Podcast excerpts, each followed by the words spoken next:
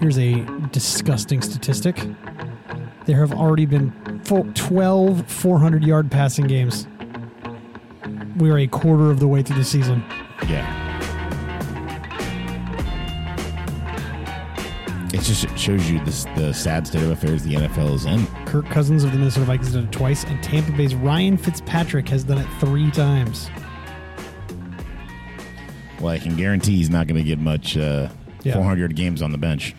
Yeah. Waka waka. Well, if this is your first time tuning in, I'm Ben Perry. That is Brad Barmore, and you've reached the Sports Meets Beer podcast. Hello. Hi. Uh, thanks everyone for listening. Uh, we are, as you just heard us talking about, the sad state of affairs for the uh, National Football League. We're about a quarter of the way into the season, and there are some surprising things that maybe you, the listener, aren't quite thinking about. Uh, but before we dig into that, please check us out on all of our social medias. That would be Facebook, Twitter, Instagram, all of those. It is Sports Meets Beer, and that's M E A T S, like the protein, Sports Meets Beer. Uh, you can also reach us at sportsmeetsbeer gmail.com. Feel free to give us a shout. Uh, let us know if you have any show ideas. You want to come on the show. You want to give us some beer to talk about the show. You want to talk barbecue. We can take phone calls. We can get you in person.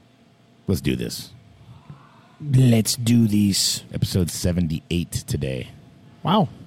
Uh, we're getting coming close on that 100, although we passed that mark a while back. And I, I, the few nights I've tried to stay up to count all of our episodes, I fall asleep each time. Like some people are probably doing when they're listening to these episodes. Counting them, listening to them. They probably have the same effect. Well, I think part of the reason why they stay awake is our ridiculous laughter, and then also our heavy breathing, because that that doesn't remind them of REM rest sleep. Yeah.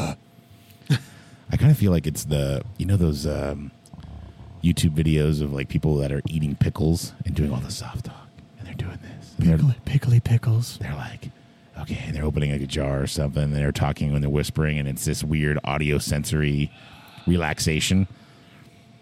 I feel like we have like a moment of that, and then it just turns into diarrhea poo with our laughter and our heavy mouth breathing. Anyways, let's dig into this. NFL, not for long, not for losers. Uh, the highlight of the weekend was uh, watching uh, Earl Thomas not get hurt because that's a freaking drag. He's a great player, but watching him give his own sideline the finger. That was pretty good. Uh, yeah, it's funny. I, the, I was more surprised. Not the, the finger gesture, totally blown away. I was more surprised with uh, fucking head coach Pete Carroll. Was with his response. I was actually, I was actually I'm, pleasantly surprised. Right. Give the cut the guy some slack. You know, he identified a young man, middle of a contract dispute, all those things. He's allowed to be frustrated. Cut Yeah. him some slack. I thought it was that was super high road. Sure. I don't think that he regrets flipping the bird. Earl Thomas is still gonna say fuck you no matter what. But it was just interesting to see his take on that. There's the quick, quick line of like, you know, he could very easily have piled on. He didn't do that. He took the high road.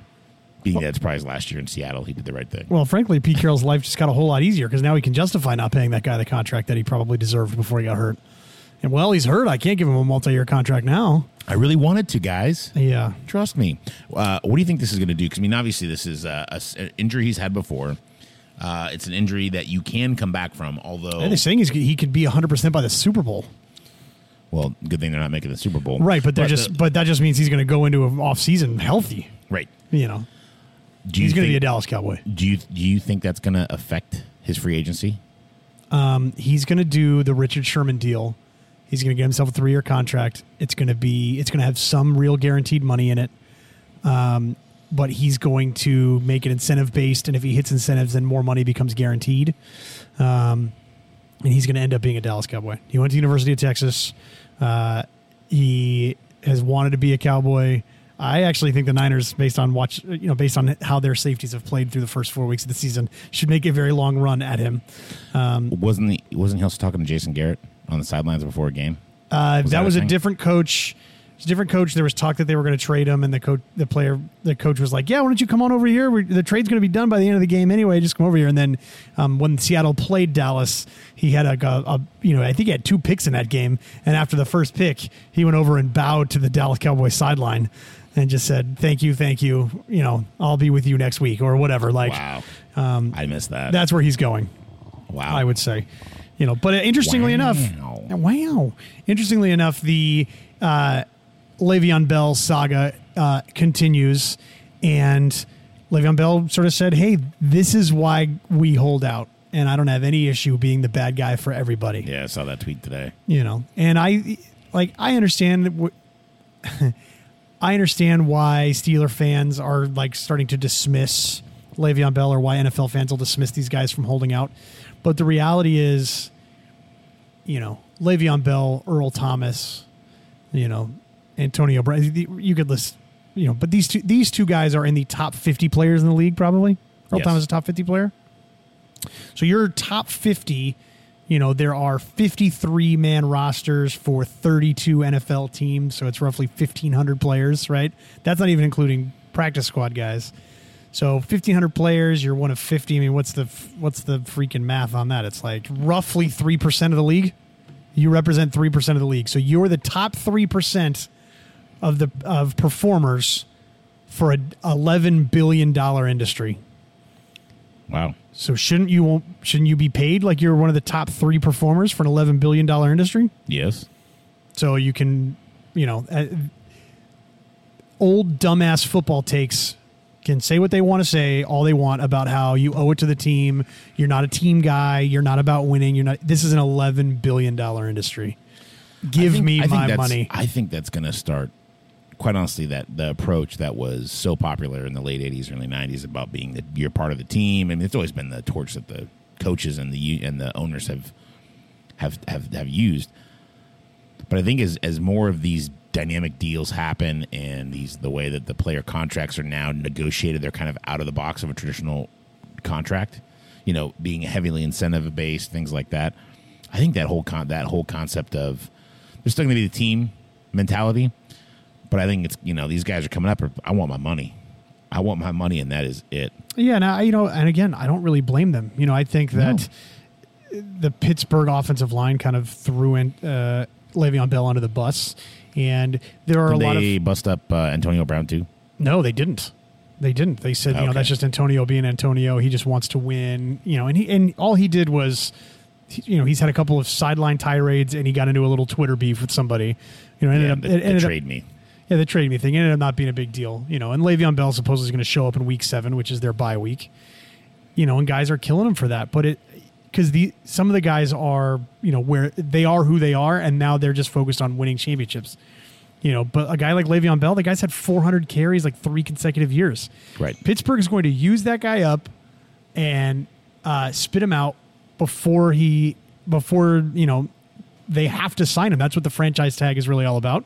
It means that they get to hold on to these guys, you know, for one year. It's not a ton of guaranteed money. They get to do it for one year, and then, you know, by the time these guys hit thirty, they're on the downside of their careers, and they don't get the chance to cash in on the big money unless they're a quarterback. Right. You know, we had a great discussion, you know, referencing Josh Norman, sort of talking about how the the there should be a salary cap for quarterbacks. You know, and this is a situation where it shows up as well. You know, why isn't Le'Veon Bell, a guy who had 400 touches, you know, last year, why isn't he being paid like a guy who's in the top 3% of the league? You could argue Le'Veon Bell is in the top half percent of the league. Yes. You know, he's amazing. So it's basically like it's him, Todd Gurley. Oh, running back specifically?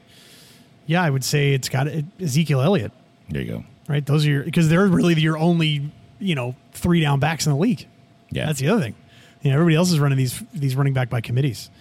Running backs by committee? Running back by committees. Yeah, well. Eh, they'll run back to the committee. So anyway, going back to it, I, you know, Earl Thomas, I thought it was hilarious that he gave his team the finger. I thought it was hilarious that he was dapping up dudes on the on the uh, Cardinals side. Cardinals sideline. You know, I feel for him because he's all he's trying to do is get paid. They say, you know, it's a clean clean fracture. Earl Thomas, man, I feel for you. All you want to do is get paid. But look at it this way: you know, they're not going to franchise you. They're not going to screw you this way. You're free to sign with whoever you want now, Right. Because they're not going to try and make a run at your you know, they're not going to try and make a run at, at franchise tagging a- a 30 year old safety coming off of a, a broken leg. Right. They're just not. So enjoy being with the Cowboys next year. Uh, so well, other than that, our, our obviously our, our home teams here the, in Northern California, your Niners, my Raiders. Uh, Raiders pulled off a, uh, a win in overtime.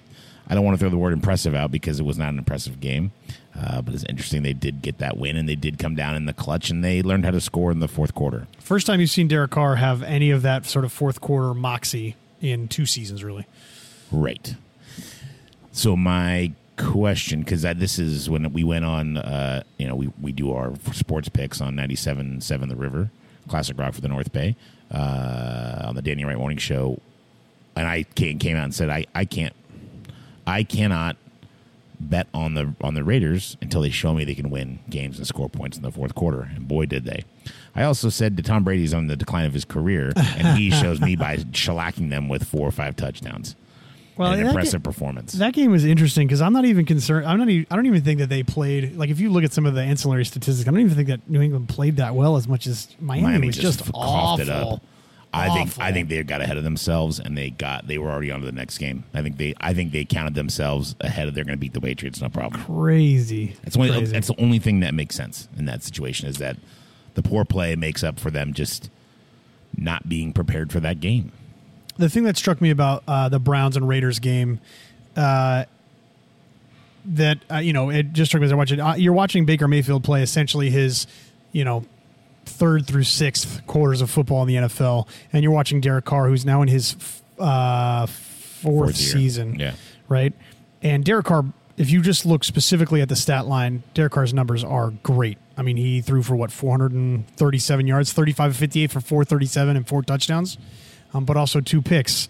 For all the yards that Carr threw for, you, there were times in that game where he looked like the Derek Carr that we thought we were getting at right. the end of two seasons ago. And then there were other times where you may as well have been looking at Baker Mayfield, um, just rookie plays. I, I there was an interception that Carr threw in the third quarter. You know, we kind of talked off about this before the mics came on, but there's an interception he threw, I think, in the third quarter. It was clearly into double coverage. He underthrew the receiver as it was, and it got picked off. And then in the you know on the very next possession, he gets absolutely busted in the chops. You know, gets up holding his ribs, and he off his back foot without even really looking, drops it right into Martavis Bryant Bryant's basket in right. three in between three defenders. It's amazing that he can make that throw, those two throws in the same game.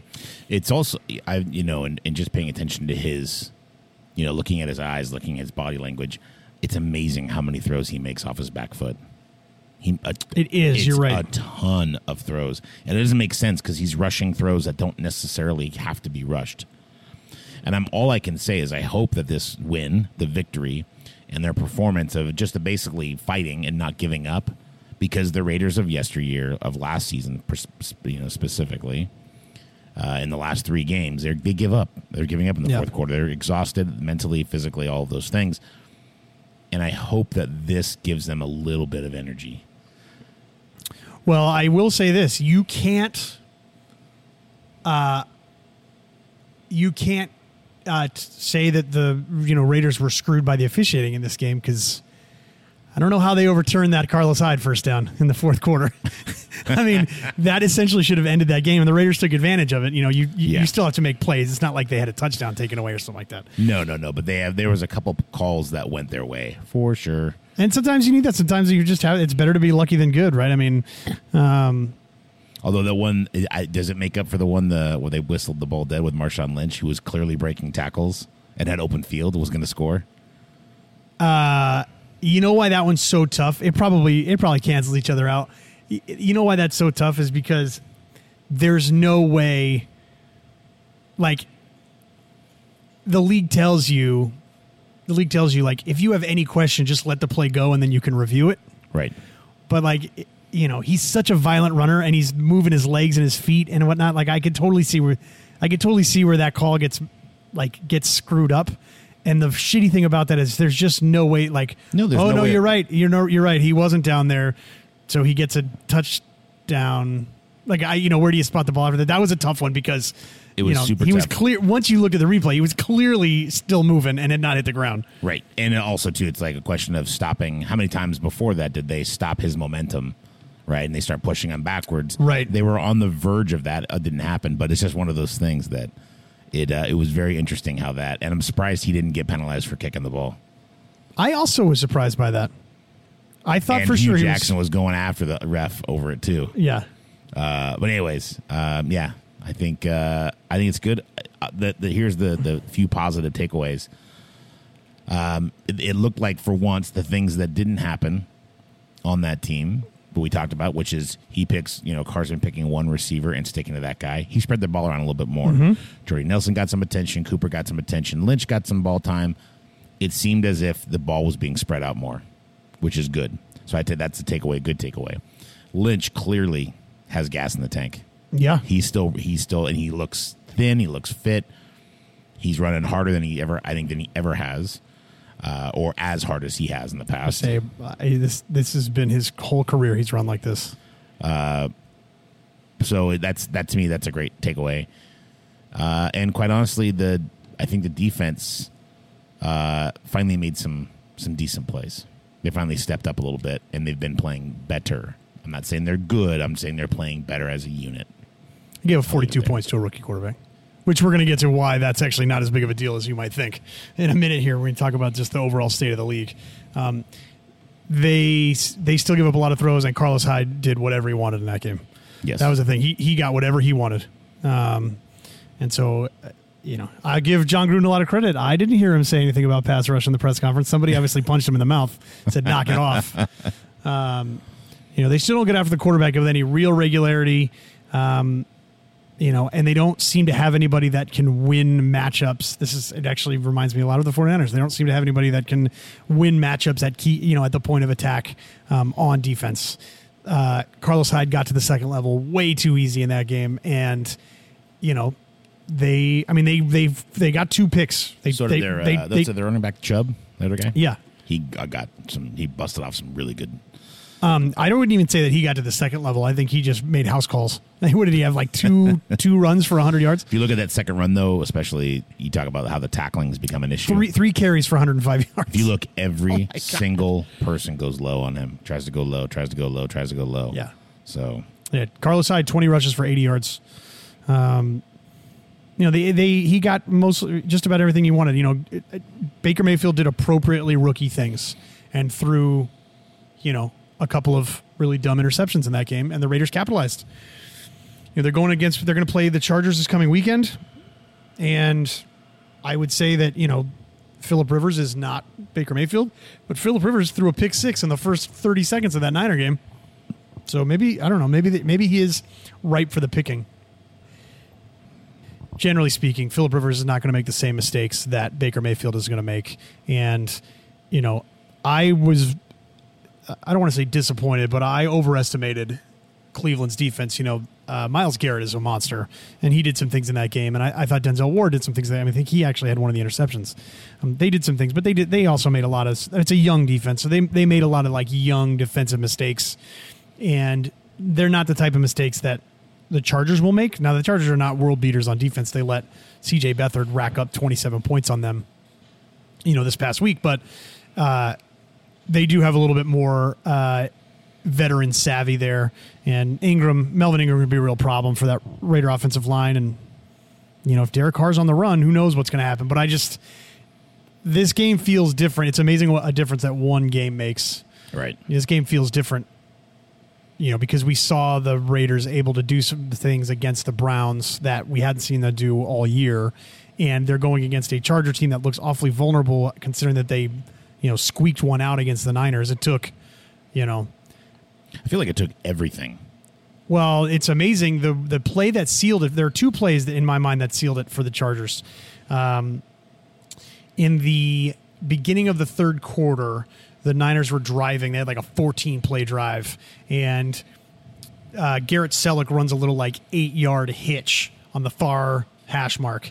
Turns around, CJ Beathard puts it right on the numbers, and it bounces off of his like shoulder through his hands off his shoulder pad in the air for like a 57 yard or 87 yard uh, interception return down to like the nine or five, and uh, and so that was a big play, obviously. And then on the final play where CJ Beathard fumbled the ball, or I guess it came because it was considered an interception. Uh, they lined up. Uh, they lined up. I'm blanking on the safety's name uh, on the strong side, and CJ Beathard picks him up and calls for the hot route. And the Chargers were not supposed to blitz both safeties. but both safeties came, and Derwin James hits Beathard on the blind side. Be- Beathard didn't pick him up, and you can see the reaction But the Chargers coaches is like, "Oh my god, what the fuck is he doing?" Like, no, no, no, no, no. This is no, no. Yeah. Okay, okay, because they blew a coverage basically. They called a safety blitz, but Yeah. both safeties thought they were the blitzer. It ended up working out okay. He got hit on the blind side, ball popped up in the air, and the defensive end just happened to be standing right there. Um, you know, it took those are two big plays in the game. They are plays that you know obviously the Chargers capitalized on, but you could argue that you know it's a drop pass and a busted coverage. You know, um, you know they were not particularly impressive against the Niners. I give the Niners a ton of credit for you know being tough and continuing to just deal with injuries right now. Holy shit! you guys, I, I it's it's unheard of the the injury bug right that that's in that fucking team right now. It's crazy. It's obscene. Um, so speaking of, you know, you guys play the uh, Cardinals in San Francisco. Yep. Um, what do you? I mean, that's going to be. I don't know if, if they play like did against the Chargers. I think they're going to be fine. Beathard seems to be doing a better job in being accurate. Well, he's not holding the ball as long. That's the big thing. I- Accuracy was never really an issue last year. It's just holding the ball a beat to a beat and a half too long, um, and just absolutely getting smoked. Um, you know, I, the biggest thing for the Niners is they don't win any matchups outside. They don't have any wide receivers that win one-on-one matchups. Um, and considering that you can't put your hands on a wide receiver these days, that's a pretty Yeah. sad state of things.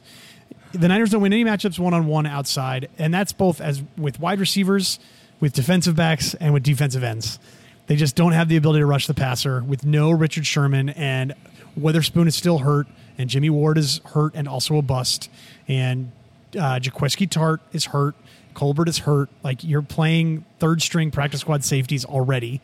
You're they're a mash unit and and even when they're fully healthy, they don't have enough guys that win matchups on the outside. Right. And so they're winning with scheme and they're winning between the hash marks. And when you get into the red zone, that's a difficult place to have to win. Luckily, Arizona's terrible. So, you know, this game could be six to three, or this game could Oh. be like 45 to 39 uh, because neither I team. feel like I feel like that's the, the more realistic of the two uh, situations. It's to be it's just going to be this fucking exchange. It's going to be a lot like the uh, the Vikings and uh, it will not be that pretty. It will not be that pretty. I promise you that. No, just as far as like all of a sudden it was just they're slinging the ball, just touchdown, touchdown, touchdown, touchdown. it feels like for the Niners that John Lynch and Kyle Shanahan sort of circled this year, 2019, as the draft and the free agent class where they will be able to find pass rush. Because they there wasn't much in the draft this past year. They did everything they could to get to Khalil Mack. Apparently, they offered the same number of draft picks, just not as many first round picks as as the Bears did. Um, that's what I was reading today. Who knows if there's a lot of truth in that or not? But that's a Right. that was a Matt Barrows thing. So um, he seems to be on that. You know, they did what He's they could. listener to the podcast. Oh, really? No. Good. Uh, Everyone they- that we talk about is a listener to the podcast. Just so you know. Okay, I'll keep that in mind. You know, this college draft has a lot of pass rushers in it. You know, I don't know what the free agent class is going to look like, but it feels like the Niners have built things. You know, we can, if we can get a secondary that is comfortable in the scheme and knows where they're supposed to be and has faith in the system, then forcing quarterbacks. Oh, look at that. The Cubs. Watch out for the Rockies, man. I can't believe they won that game uh, it feels like if you can get guys that believe in the system and know where they're supposed to be, suddenly if you're rushing quarterbacks and those guys are beating them to their spots, as opposed to hey, we have great defensive back or we have great defensive ends and we can create great pass rush, but our secondary is terrible, so it doesn't matter. Um, I think the 49ers try to do it the other way, and also they run the ball with relative ease right now. They, you know, they they the Matt Breida was a relative non-factor in that game, but they still moved the ball on the ground fairly well. You know, bec- between Mostert and Alfred Morris and Breida, you know, they were able to move the ball on the ground. Their best defense is that right now. It just feels like everything they've built, like not that defensive ends and pass rush was like the thing that they were they've been focused on since John Lynch took over. I'm not like I'm Yeah. not implying that that's the case, but it feels like when they built their sort of brick by brick process in their heads or on the whiteboard or whatever, this was the year that they were going to go out and get some pass rush because they felt like they had the opportunity to build in other places first. And watching the Niners, that is the thing. You know, they cleaned up their tackling issues in the first half. They showed up late in the fourth quarter because again, they were exhausted. It's a mash unit. Yeah. And you know, when you're when you're already outclassed at some of those key positions as the Niners are, and then you're also hurt, to also have tackling be a problem is going to come back to get Oh, you. God. On top of all that, and they, you know, when the guess what, the way Marshawn Lynch is running right now, guess the Niners are leading the league in missed tackles. How many br- missed tackles do you think, or how many broken tackles do you think Marshawn gets in Santa Clara in a couple of weeks? Oh my I don't God, even wanna begin seven hundred. Yeah. seven hundred. I don't want to speculate. Um, so I don't know. I, I was. It's such a weird place to be for 49er fans right now because you are bummed out about the Garoppolo thing, but you also know that like they weren't really going anywhere with their the current state of their pass rushing situation and their lack of like real talented like wide receiver matchups. No, but I think everyone was looking for they were looking for sparks, right? They're Right. looking for that that intrinsic moment that says, okay, this is going to be a glimpse into our future. Garoppolo Right. does have that relationship with this wide receiver. Um, you know, you could see what he brings to the table, and it was it was cut short, unfortunately. I mean, you, Yeah. had, you had a good, you know, six game looky loo last year, but that's you know, you can say what you want about the about the, the teams you played. Uh, he still played well, but it's one of those things where you, I think you know deep down, but you know, so many so many fans, especially the casual fans, forget that so quickly. Forget you know they, they, they forget last season. It's all about right now. I want to win right now. They don't want to wait. So it's tough for fans to be in that in that position of like like you said, looking forward to the next draft class. Which don't worry, the Raiders I'm sure have a higher draft pick, and they'll probably take another offensive lineman, so you're safe. Well, I mean, They will not- they they're going to have they have two first round picks, right? They'll have theirs waste- and the Bears. We'll get a we'll get a kicker. Don't worry. Yeah, if the season if the season were in right now, it would go uh, number one overall pick from one to thirty two. It would go. I'm not going to go all thirty two. I'll just go through through Oakland's second pick. It would go Niners, Oakland, Buffalo, Indy, Jets, Arizona, Detroit, Cleveland, Houston, Giants, Seattle, Chargers, Oakland. That's the way that that it, le- it shapes up right now. And these this website is saying that the Niners are going to get another defensive tackle. Why would they do that? Well, I was going to say earlier, uh, don't worry. There's already mock drafts coming out. Yeah, that's what this thing. Fuck the mock draft. I know. Jesus. I know, but there's a lot. There are some monster defensive ends: Rashan Gary, Nick Bosa, Clelin Ferrell. There's a lot of dudes coming up that are going to make an impact in the league for sure. Um, so I don't know. I, again, it's a weird place to be for Niner fans. There were glimmers of hope in the game because you it was entertaining because you thought they were going to get blown out. Right. and they didn't. They they were right in it, really. Um, you know, I think you're going to see that a lot. You know, this Arizona game is probably not going to be particularly pretty. You know, they have some other. You know, then they're in Green Bay on Monday night. you know, the following wow. week, that's not good. Uh, so I don't know. I, it was it was. I guess it was a little bit encouraging. You know, it's just enough to make you mad because you see those you now you're seeing that and it's like you know do you want to win do you want to tank the season away you're tired of you don't want people to you know you're tired of this the, the all the injuries like if one more person gets hurt on this team i'm gonna lose my mind kind of thing right Well, the thing that kills me right now, it's not like it's a bunch of like hamstring strains and like, you know, obliques and things that are like conditioning issues. It's like all knee and hip and like contact issues, Right. Which is amazing considering they don't fucking hit anybody. but I, I don't know. I, I'm not that frustrated. I actually, I've said this on the show before.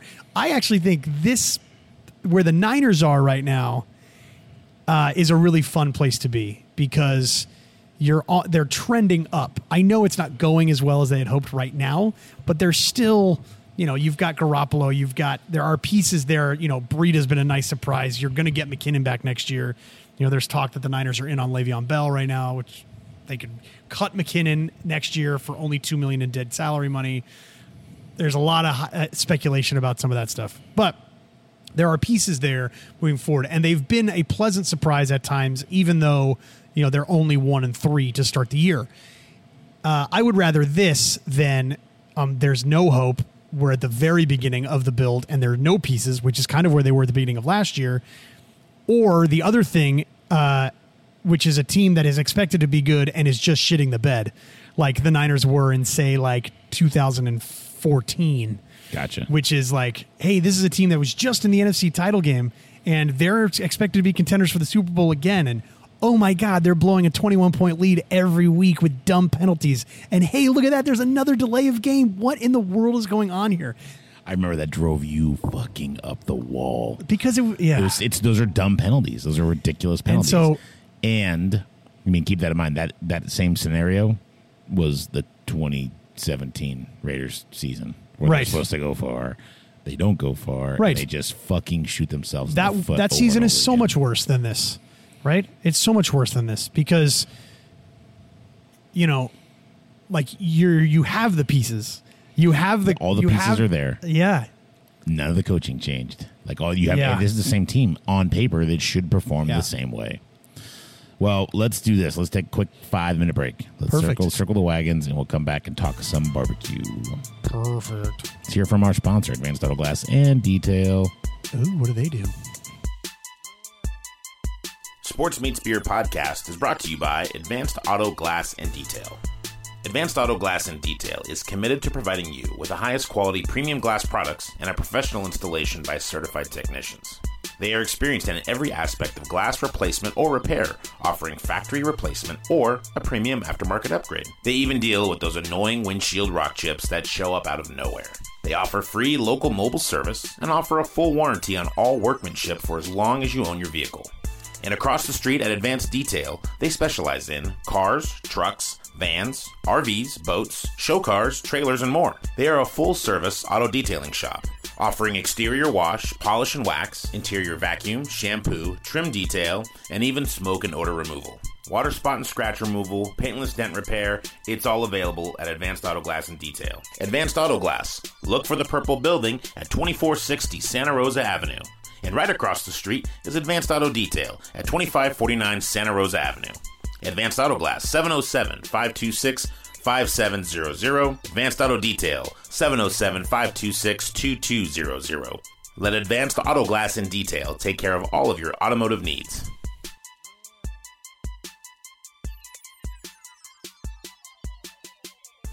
Let's talk about ham. Burning ham, which is actually one of my favorite names for a barbecue competition. Pretty great. That's the best part about the barbecue competition culture is the team names, the competition names. Yeah. Burning Ham ranks up there. for sure. Um, so, Brad, unfortunately, your acting operations manager for the current uh, Metallic U team will not be in attendance, and he, and he is very sorry. God damn it. Uh, yeah, I understand, buddy. I understand. it's not a Kansas City Barbecue Society sanctioned event. There's, you know, there's no Team of the Year points to be awarded in this situation. Uh, it is a California Barbecue Society uh, event. I'm not sure what that means, but uh, we're gonna go check out. not it to out. be confused with the Kale Barbecue Society, right, because that's tofu, from- yeah, tofu bob, tofu barbecue. Uh, yeah, good times. Pickles will be there. Triglyceride correspondent Kevin Brink will be there. pickles. Uh, we're doing baby back ribs. We're doing we're doing baby back ribs and we're doing pork butts. That is those are the two meat uh, meat categories that they're doing, and then we have a bacon side dish, which is a uh, braised white bean, bacon braised white bean with tarragon and blistered cherry tomatoes, and then uh, we're doing a uh, bacon and honey pot de creme for our bacon dessert. So yeah, is- you have to make a bacon dessert. you don't have to, but we entered because I we have our secret weapon, which is Logan. So he's going to show up. Uh, we're actually so uh, as some of you know on the show, some of you don't. I'm about to unveil something terrifying. Mister Kinsmoke Barbecue live wood fire guy. He also wait, wait, wait, wait, wait, wait. You telling me there's something to tell about right now? Talk about? no, I Do tell. I uh, all right. Go ahead, keep going. I might just drop this in occasionally. Okay. Uh, I I love cooking on my Traeger barbecue. That's a Uh, hot take. So I gave it a new nice little paint job. I saw that. What the fuck did you do that? You just did barbecue paint on there, or did Uh, you like a flexi dip, like temporary thing? I did like header paint, Oh, okay, nice. uh, little red racing stripe down the a red racing stripe, and a nice Niner decal. Out, exterior Niner decal looks good. Um, blacked out all the logos, every, like the Traeger logo. Did all the stuff. It's all Nice. it's all black. Murdered looks out. nice. Yeah, it looks nice. Uh, I left some stainless steel where like I, like food will be coming in contact. Um, Good idea. but uh, Yeah, uh, we're taking the Traegers out there. We're not going to. We we only have to do five pork butts and twenty five uh, racks of ribs, which we can do no problem overnight. Um, we're I'm, I'm excited about it. I'm excited about it. But let me just give a little bit of advice to any of you who are thinking about maybe starting a barbecue competition in the future. Um, if your barbecue teams don't know the layout of the venue and or when or where to pick up the meat that you're supplying and or when or where they can start cooking and or the quantities that you said that they might have to cook and or if there's power available uh, you have a real problem and so us only finding out today at about 8.30 p.m on the 2nd of october with the event being on the uh, 6th of october it was uh, was quite trying so but we're looking forward to it active 2030 in Rohnert Park putting it on Sounds like they need to get their shit together. Sounds like they need to get some real poop together for sure. For sure. But uh, I think we're just going to go with our same uh, game plan as we went with when we did uh, Wine Country. We learned a few things. You know, keep That it, we did. keep it a little simpler. But FYI, I've got the dry erase uh, clipboard for you. oh, good, I got one for you. All right, we're good. critical. Well, I'll need to get my hands on that. For sure. Make sure that make sure that we don't fuck anything up. Nice. But yeah, we're looking forward to it. It'll be a good time. Uh, keep keep it locked on the Sports Meets Beer Instagram page. Uh, check it out at this the time that you're listening to this. Uh, we're either doing it tomorrow Yeah. or we did it already. So just get, check it out. It'll be a good time, and uh, you know we'll post some some pictures and uh, on next next week's Sports Meets Beer episode, we will have I'm sure a rollicking recap. I'm sure there'll be something, hopefully, with beautiful bling and jewelries. I hope so. I don't know what like the trophy or anything like that is. They probably don't even know themselves. They don't even know what time day you're picking up the meat. They, how do you think they know what the fucking point. trophies look like? Uh, all right, quick question. Something just came through. Uh, Deadspin's Drew Magary always does his weekly fun bag, one of my favorite reads uh, of the week. And somebody posed a question true to Drew that I'm going to ask you because I think that it's I think it's interesting. Uh, how many chickens, whole chickens, would you say that you think you've eaten in your entire life? Are we going on the like breast to thigh ratio or sheer poundage of meat? Figure the average chicken, like real natural chicken, is probably like like I could like, like three pounds. but I'm thinking like chicken legs. Like I don't eat a lot of chicken legs. Are you going to tell me that like the the six chicken breasts I ate equal equal a full whole chicken? Or are we talking like uh, the actual meat parts of the chicken that I've eaten? No, I'm, I think we're going to go by weight here. Okay. I think we're going to go by weight here. So, like, you know, the average chicken breast that you're probably eating that you're buying at, at Oliver's, like, is probably eight ounces. Right. So, you know, it's a half a pound of breast that you're probably that you probably get per time, and figure the average Forty two pounds, 42 pounds of chicken in your life. probably. So that means that that means that you've only eaten 84 chicken breasts in your whole life. No, I'm just I was going okay, no no no. I was going off of like total carcass. Like you said, three pounds per chicken. I was trying to take all the chicken I've eaten and Right. do a McDonald's and right, well, squish it into well, the how many how many of a chicken. how many pounds of you think you've eaten 84 pounds of Oh, chicken way breasts more, in your way life? more than that then. Okay. Uh, well, if it was true weight of chicken, I probably do we counting it on pizzas and stuff too? Yeah. Yeah. In any capacity, Yeah. Probably three hundred pounds. That's that's funny. So 300 pounds of chicken, you know, that's like, you know, based two to three pound average. It's like 150 chickens in your your, your whole life. You've eaten. So, uh, I always thought I, the more I thought about it, I'm like, I'm probably closer to like 400, 400 chickens. Just like just the amount of like wings, like smoked wings, and like we'd make a lot of chicken at the house. Believe it or not, I don't eat a ton of fucking wings. And I'm now more because of you. I am way more into chicken thighs than I am anything else. yeah, you're welcome. But it's a, like for the, my house for the longest time, I, chicken breast was that was it, you know. And I had Yeah. a signature when in my bachelor days, I had a signature chicken dish that would usually seal the deal. It was like a little chicken chicken cordon bleu thing. Ooh, You get chicken breast fillet put a little prosciutto, Swiss cheese in there, and then uh, do a little little milk, little um, uh, breadcrumbs. Put in the Yeah, oven look for at you. three twenty five, whatever, like three twenty five for thirty or forty minutes or something. Till the juices run clear, baby. That's it.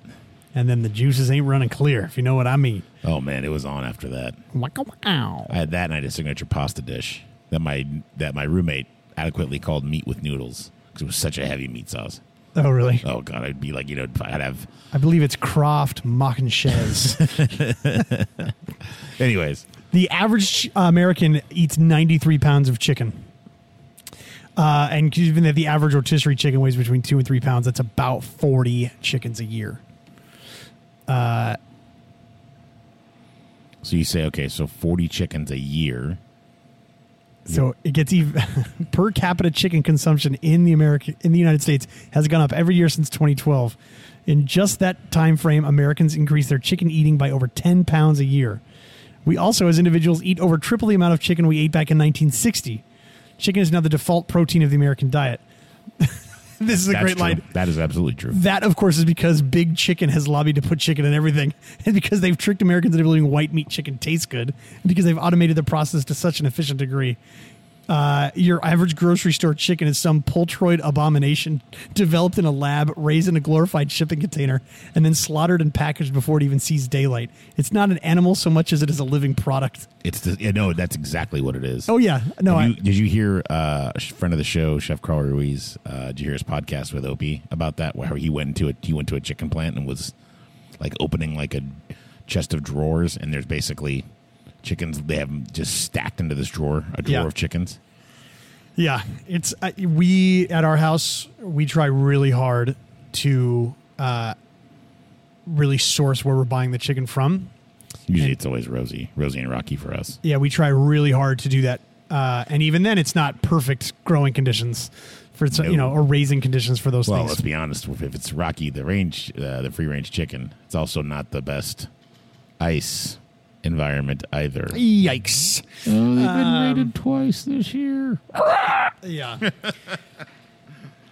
um, I, you know, I, I just when the animal is raised in a more humane environment, the product is just better, Yes. right? So, uh, we I met somebody at You know, you can instead of calling it the product, you can just say if Steve is raised in a better atmosphere, then Steve tastes Steve the chicken. Yes. Yeah, Steve's delicious Not. Steve, your neighbor. Right. Although would be delicious. No offense to Steve. I uh, I actually met somebody at Kin Smoke last week that said that they were allergic to chicken, and I go, "Are you really?" And he goes, "Well, actually, we think that I have an allergy to some of the Feathered Which- animals. we actually think I have an allergy to the some of the antibiotics that they give the chicken, so I have to be Ooh. really That's pretty careful good. about what we eat." And I go, "Oh," and he goes, "But you're saying that you have antibiotic free chicken?" And I go, "I do," and he goes, "He goes, but," and I go, "But I'm that's what they're that's the product that I'm buying. I, I'm not there." You know, there's Yeah. so many loopholes with the way the FDA handles this stuff now. Um, it's scary, and I don't want to get into a whole thing about the cost of full certification and all that other stuff. Right. That's a whole other thing. when you have when you someone comes to the, the the window and says, "Hey, Brad, there's a guy that wants to know about chicken," do you just you know tightly wind up that rag and put it in your back pocket, knowing you're going to sit there and have a 15 minute conversation with a complete weirdo? Um, no, not really. I, Because if it was me, I would be one of those things where I'd, be, I'd pull out the chair and sit down at the table with them and be like, "Well, let's talk. Let's talk about your." Or the, I guess the conversation would then allude to you sitting down and explaining. Yeah, is, that you know. that definitely happens. I do, like if you know they because I want I we train these guys to be able to answer all these questions, but there are some things that like we don't think people will ultimately ask, right? Um, you know, and so you know I, I'm happy to answer all those questions because I we feel confident in the food that we're putting out and the Right. quality of the product that we're buying. You know, and there are cer- there, there are things. Yes, we're buying certified Angus beef prime brisket. That's what we're selling. Well, why are you doing that? I'm happy to answer that question. You know, certified Angus beef prime beef ribs as well. You know, we're buying what is essentially certified Angus for the pork. Why do we do that? What's the difference? You know, it's, I'm I'm happy to answer all those questions. It's no big deal. Um, You there no- are you got nothing to hide. there are certain things though, like hey, where are the beans and the baked beans from? Uh, Puerto Rico. The bean plant, the the bean the bean plant. they were they were raised humanly, humanely. Oh, well, are they canned beans? Yeah, I'm not shelling fucking Yeah. thirty gallons of beans. you know, come on. Yeah. Consequently, that side of beans is eighty five dollars to cover all that labor cost. Yeah. Um, yeah, chicken. I think I probably I probably 400 chickens in my lifetime. I've probably eaten 400 chickens, and most of that is in wings and thighs. Yeah, I uh, I don't eat as much chicken thighs as my belly would per- per- tell you, uh, and I've only recently fallen into thighs. So uh, yeah, it's been mostly chicken breasts. I like I like naked wings, like smoked. I'm not a big buffalo sauce guy. You're not a vinegar guy though. We No, I am a vinegar guy. well, and right in certain circumstances. Yeah, I'm just not like a Tabasco guy. Like that buffalo. Right. That's buffalo style wing sauce. Just isn't my style. It's just not. I'm with you. I can appreciate it.